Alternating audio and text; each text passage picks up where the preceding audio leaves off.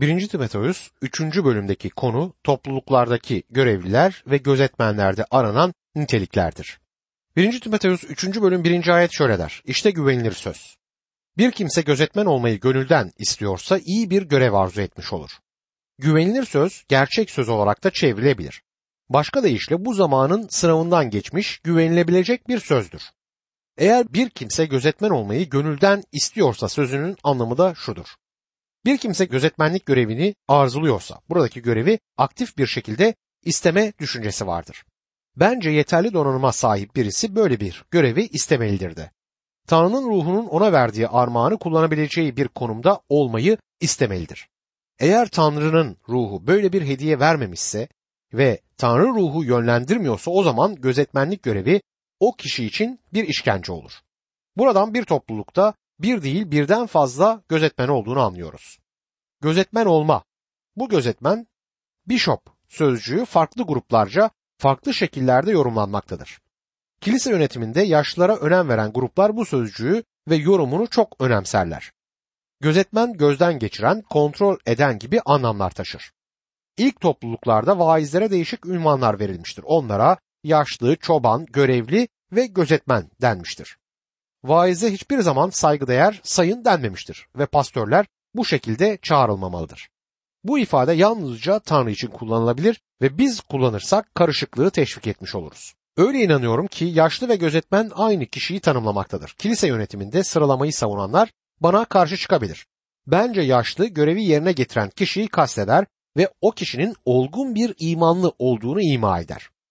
Öte yandan gözetmen yani episkopos görevi kastedilmektedir. Bu şekilde bu sözcükler aynı kişiye ya da göreve işaret eder. İlk topluluklardaki gözetmenler diğer gözetmenlerin ya da yaşların üzerinde bir yetkiye sahip değildiler.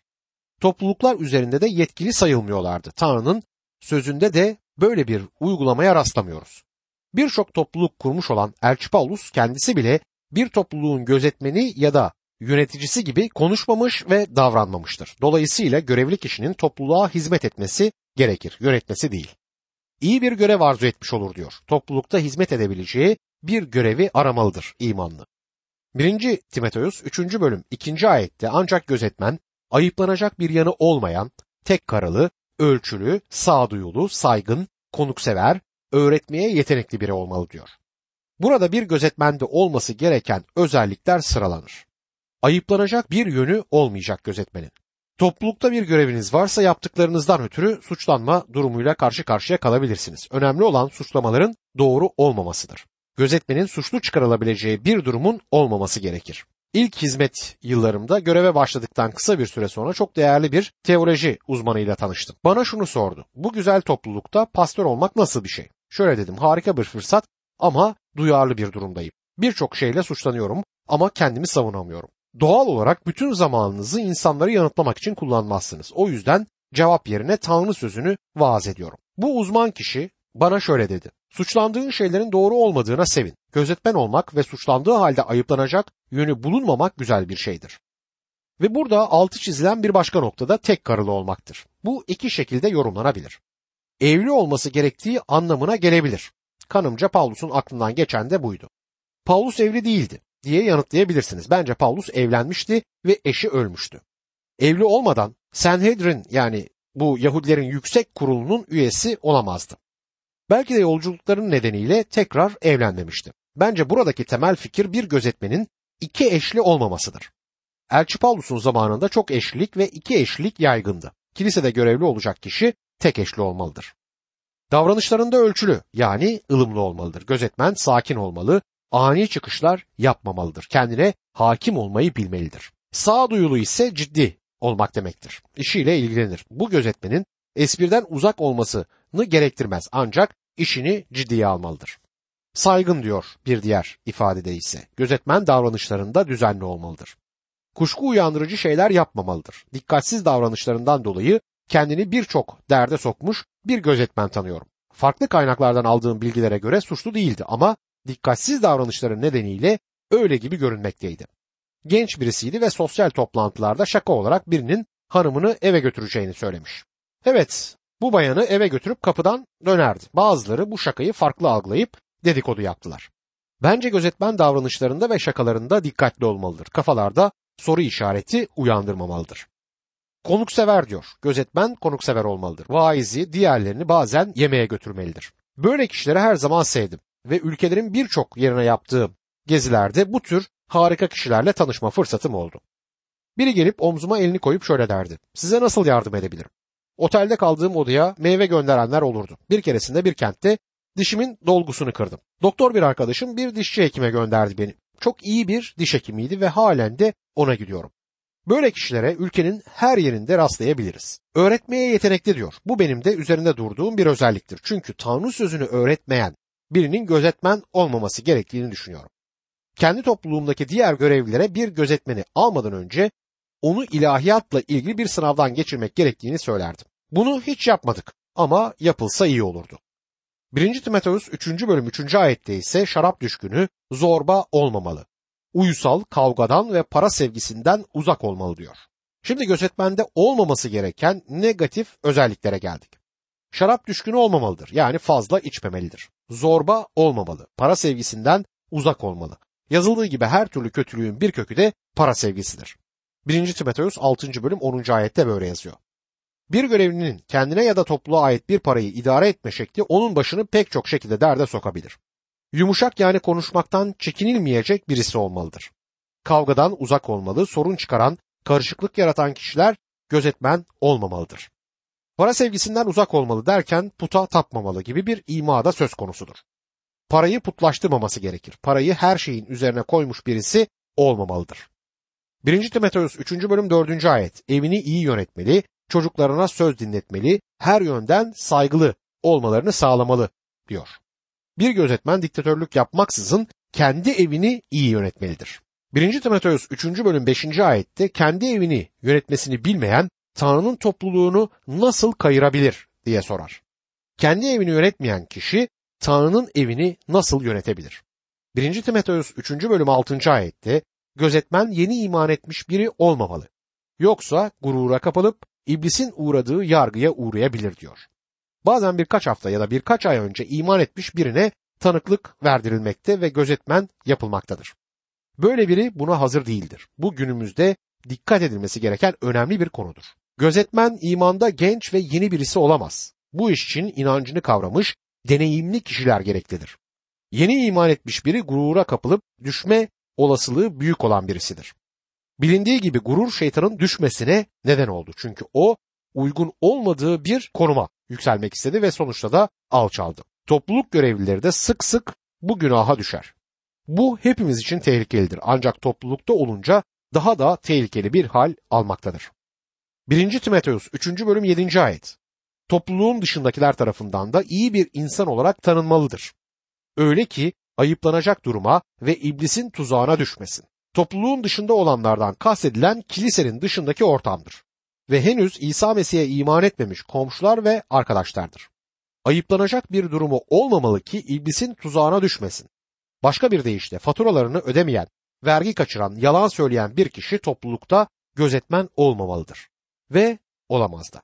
Böyle biri şeytanın adayı durumundadır. Mesih İsa'yı değil, şeytanı daha iyi temsil edecektir.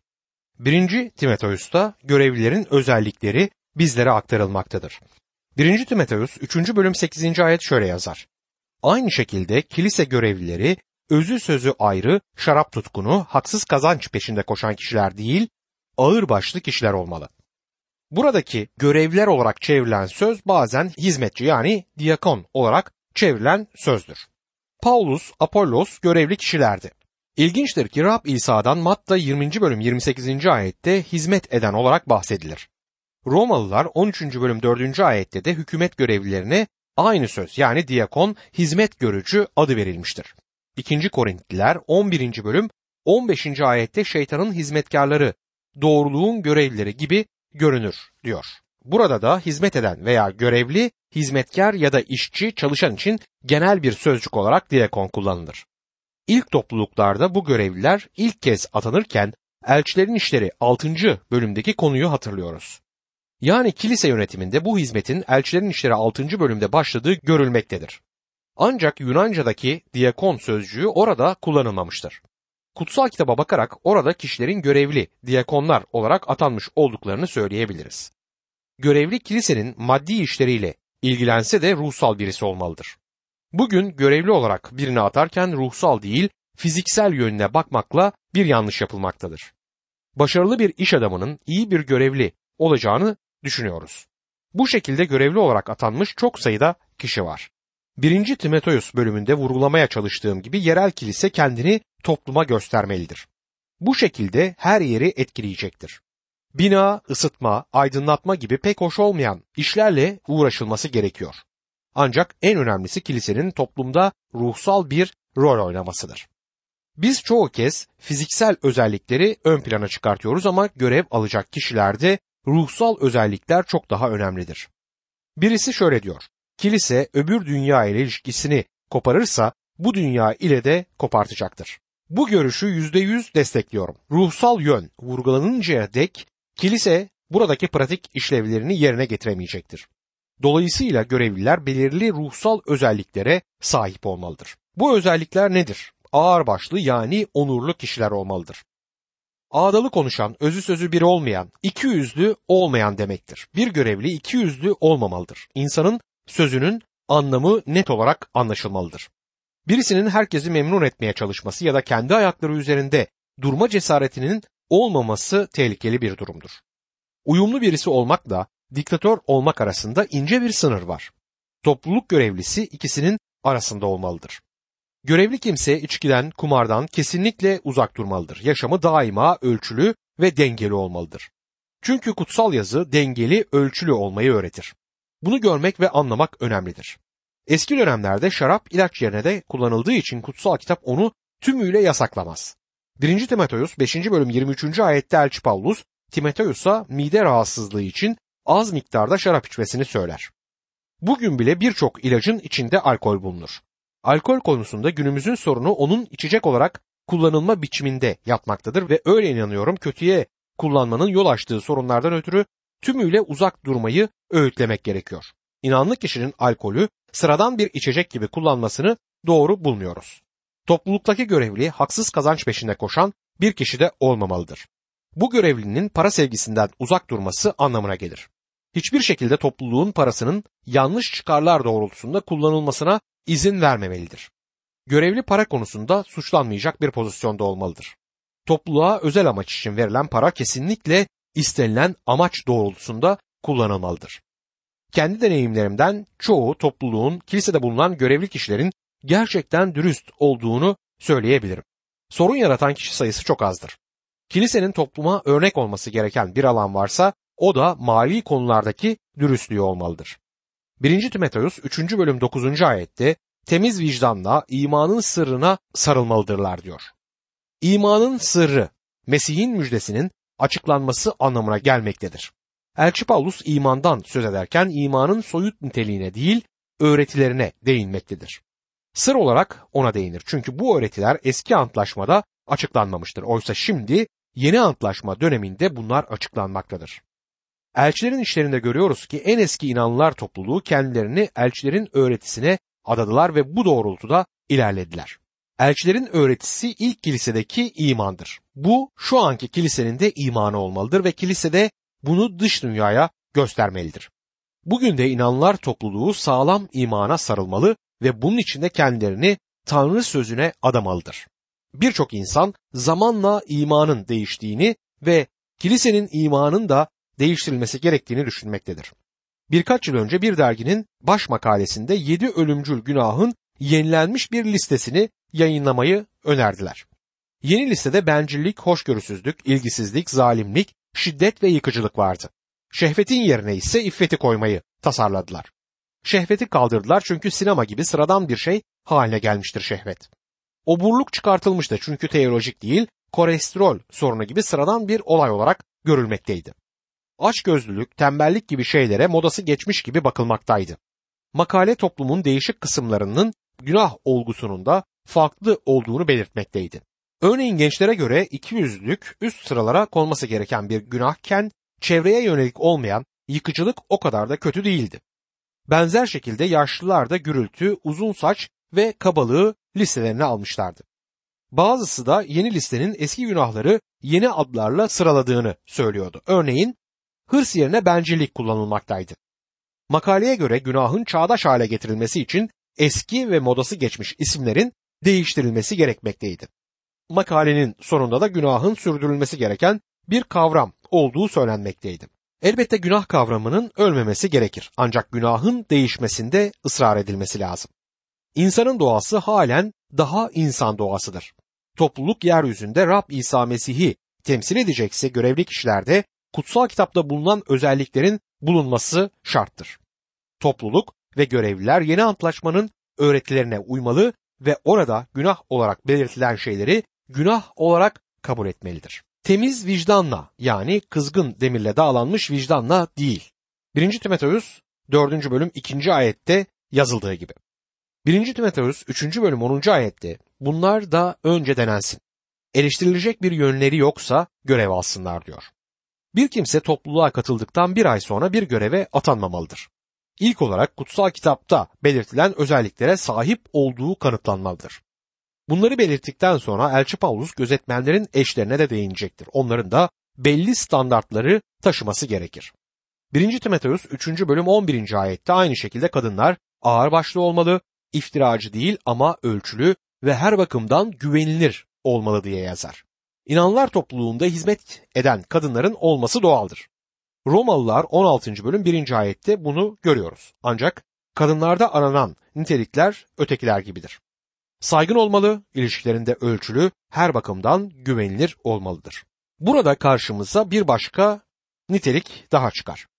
Kadın iftiracı olmamalı, dedikoducu olmamalıdır. Dedikoducu bir gözetmen eşi toplulukta sorunlar yaratır. Ölçülü yani temkinli olmalıdır. Her bakımdan güvenilir, eşine bağlı, Mesih'e bağlı ve işine bağlı olmalıdır. 1. Timoteus 3. bölüm 12 ve 13. ayetlerde ise görevliler tek karılı, çocuklarını ve evlerini iyi yöneten kişiler olsun. Görevlerini iyi yapanlar kendileri için iyi bir yer edinir. Mesih İsa'ya imanda büyük cesaret kazanırlar diyor. İyi bir yer, iyi bir derece, iyi bir duruş diye de anlaşılabilir. Demek ki görevini iyi bir şekilde yerine getiren görevli güvenilir adam olarak tanınacaktır. Büyük cesaret diyor. Tanıklıktaki güven ve yüreklilik anlamına gelmektedir bu. Görevlinin ilk görevi ruhsal olmaktır. Görevli olan birine gözetmenlik teklif edildiğini hatırlıyorum ancak gözetmen olacak kadar ruhsal ve bilgili olmadığını düşünmekteydi. Bu durumda görevli de olmaması gerekirdi ama başarılı bir iş adamı olduğundan görevli seçilmişti. Mesih'in topluluğunu temsil için atanmadan önce hem görevli hem de gözetmen adaylarının belirli ruhsal özellikleri taşımaları gerekir. Elçi Paulus'un Timoteus'a bildirisine de bakalım. 1. Timoteus 3. bölüm 14. ayette yakında yanına gelmeyi umuyorum der. Elçi Paulus Makedonya'da, Timoteus Efes'teydi. Paulus yakında Timoteus'u göreceğini umut ettiğini söyler. 1. Timoteus 3. bölüm 15. ayet ama gecikirsem gerçeğin direği ve dayanağı olan Tanrı'nın ev halkı arasında yani yaşayan Tanrı'nın topluluğunda nasıl davranmak gerektiğini bilesin diye sana bunları yazıyorum der. Burayı bu mektubun anahtar ayeti olarak seçiyorum. Çünkü 1. Timoteus topluluktaki düzenlemelerle ilgili bir kitaptı. Elçi Paulus uzaktan yazarak şöyle der. Tanrı'nın topluluğu içinde nasıl davranmak gerektiğini bilesin diye sana bunları yazıyorum. Ve burada yaşayan Tanrı'nın topluluğu ifadesini kullanır. Elçi Paulus gerçekten topluluk olan topluluğa seslenir. İnanlar topluluğu gerçeğin direği ve dayanağıdır. Direk, destek, dayanak ise temeli oluşturmak anlamındadır. Elçi Paulus inanlar topluluğunun gerçeğin direği, temeli, dayanağı ve desteği olduğunu söyler. Görevliler gerçeği temsil etmezlerse topluluğun desteği ve temeli de tartışılacak duruma gelir. Ve Tanrı'nın gerçeğini sonuç olarak gösteremezler. Bazı kişiler gerçeği temsil etmeye çalışmaktadır ancak kendi yaşamları nedeniyle bunu yapamazlar. Şimdiye dek gördüğüm en büyük kutsal kitabı taşıyan bir gözetmenden size bir örnek vereyim. Onu her gördüğünüzde kutsal kitabın ağırlığı nedeniyle bir yana doğru eğilmiş olduğunu görürdünüz. Ancak bu kişi güvenilir biri değildi. Hizmet ettiği topluluğu incitti ve adını lekeledi. Elçi Paulus da topluluğa Tanrı'nın gerçeğini nasıl temsil edip dış dünyaya duyurabileceği konusunda öğütler verir. 1. Timoteus 3. bölüm 16. ayette ise kuşkusuz Tanrı yolunun sırrı büyüktür. O bedende göründü, ruhça doğrulandı, meleklerce görüldü. Uluslara tanıtıldı. Dünyada ona iman edildi. Yücelik içinde yukarı alındı der. Bu ayetin kilisenin en erken inanç bildirgelerinden biri olması mümkündür. Bazıları da bunun ilk topluluğun ilahilerinden birisi olduğunu düşünmektedir. Tartışmasız ya da kuşkusuz takdir edilmek, açık olmak anlamına da gelmektedir. Tanrı yolunun gizi büyüktür diyor Elçi Paulus. Bu giz Tanrı'nın İsa Mesih'in kişiliğinde dünyamıza gelmesi, günahın cezasını ödemesi ve kadınlarla erkekleri kutsal kılmasıdır. O bedende göründü. Şüphesiz Elçi Paulus Mesih'in erden kızdan doğduğunu öğretmektedir. Üstelik İsa'nın insan olmadan önceki varlığı hakkında da konuşmaktadır. Bu ruhsal bir varlıktı. Filipeliler 2. bölüm 6. ayette Tanrı özüne sahip oldu diyor. İbraniler'de İsa'ya ilişkin İbraniler 1. bölüm 3. ayette Tanrı'nın yüceliğinin parıltısı ve onun varlığının öz görünümüdür denir. Kutsal kitap bize Tanrı ruhtur diyor. Yuhanna 4. bölüm 24. ayet. Şimdi insan gözünün görmediği Tanrı Mesih olarak bedende göründü. İnsan oldu ve insani koşullarda yaşadı. Ruhsal kişiliğinin özellikleri bu insani özellikleri içinde gizlenmişti. Yuhanna'nın müjdede belirttiği budur. Yuhanna 1. bölüm 14. ayet. Söz insan olup aramızda yaşadı. Tanrı nasıl ki çölde tapınakta görünmez bir durumda olduğu gibi İsa Mesih'te aramızda bedende gizlenmiş bir tapınaktı. İnsanlara tüm kimliğini göstermedi. Başlangıçta Tanrı olan ve Tanrı ile birlikte olan ve her şeyi yaratmış olan küçük ve çaresiz bir bebek oldu. Görünmez Tanrı'nın görüntüsü yeryüzünde ve cennette tüm güce sahipti. Buradaysa insan şeklinde karşımızdadır. Ona bir hain ve küfürbaz gibi davranıldı. Nefrete ve işkenceye maruz kaldı ve en sonunda da öldürüldü. Bedendeki Tanrı zavallı, sınanmış biriydi ve gözyaşı döktü. Ruhça doğrulandı diyor. Bunlar bedence değil, ruhça doğrulanmıştır. Bedende yaşadı. Dünya onu böyle gördü ama dirilişinde ruhça doğrulandı demek haklı çıkartıldı, onaylandı demektir. Dirilişi ise bunun kanıtıdır. Onun yüceliğini gösteren, kanıtlayan birçok açıklama ve kanıt vardır. Erden kızdan doğuşunu melekler müjdeledi. Çünkü melekler bu doğuşa tanıklık ettiler. Vaftiz olduğunda, değiştiğinde ve tutuklandığında görkemi görüldü. Çarmıha gerildiğinde yüzbaşı Matta 27. bölüm 54. ayette şöyle dedi. Bu adam gerçekten Tanrı'nın oğluydu. Oysa ölenler arasından geri geldiğinde onu şimdi doğrulanmış görüyoruz. Bedence göründü ama ruhça aynı zamanda doğrulandı. 1. Korintiler 15. bölüm 44. ayette doğal beden olarak gömülür, ruhsal beden olarak diriltilir. Doğal beden olduğu gibi ruhsal beden de vardır der. Ölülerden diriltildikten sonra hiç kimse ona dokunmadı. Yani ona el uzatmadılar. Hiçbir inansız kimse ona el süremedi. Çünkü ondan sonra kimse onun kişiliğini, onurunu hiçbir şekilde aşağılayamayacaktı. Üstelik onun yeryüzüne gelip şimdi Tanrı'nın sağ yanındaki yere döndüğü için bizler doğru sayılmaktayız. O yeryüzünde bizim söz dinlemezliğimiz için ele verildi. Biz günahkarların yerini aldı, şimdi de gökteki yerini bize vermektedir ve böylece biz doğru sayılırız. Yani onun Tanrı sağında oturması bize doğruluk sağlar ve bize aracılık eder. Bu gerçekten harikadır, iyiliktir ve büyük bir lütuftur. Meleklerce görüldü diyor. Onun melekleri gördüğünü söylemiyor. Tam tersine meleklerin onu gördüğü yazıyor. Göğe geri döndü. İnsanlık için bağışlama sağladığı için yaratıkların tümü ona tapar. Ama evrende bir zerre kadar küçük olan insan onu henüz anlamadı. Sonsuzluk boyunca söylenen ezgi ise bağışlama ezgisidir. Uluslara tanıtıldı diyor. Bugünlerde hala uluslara tanıtılmaktadır. Dünyada ona iman edildi. Günümüzde ona kurtarıcı olarak iman edenler, ona güven bağlayan sayısız insan var. Yücelik içinde yukarı alındı. Bugünlerde Mesih Tanrı'nın sağındadır. Tam şu anda Mesih Tanrı'nın sağında oturmakta ve aracılık etmektedir dostum. Bugün onunla konuşun. Onu sevdiğinizi ona söyleyin ve yaptıklarının tümüne şükredin. Çünkü o harikadır.